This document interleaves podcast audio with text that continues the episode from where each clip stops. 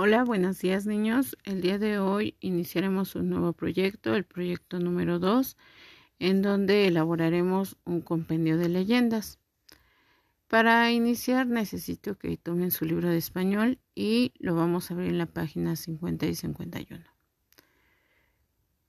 Una vez que terminamos la lectura, eh, vamos a revisar por favor las dos leyendas que se presentan en la página 52 y 53.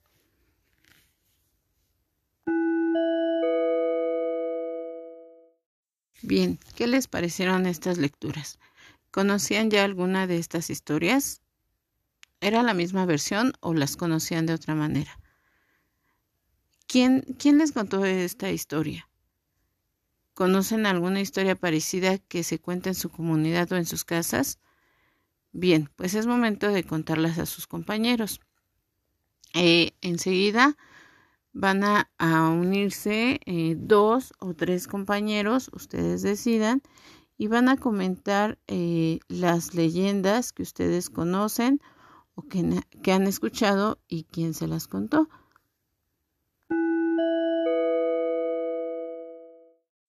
Bien chicos, pues es tiempo ahora de em, registrar en nuestro cuaderno qué es lo que más nos gustó, eh, más bien cuál es la leyenda que más nos gustó, si coincidimos en algunas de, las que compartimos, eh, qué nos llamó más la atención, ya las conocíamos. Eh,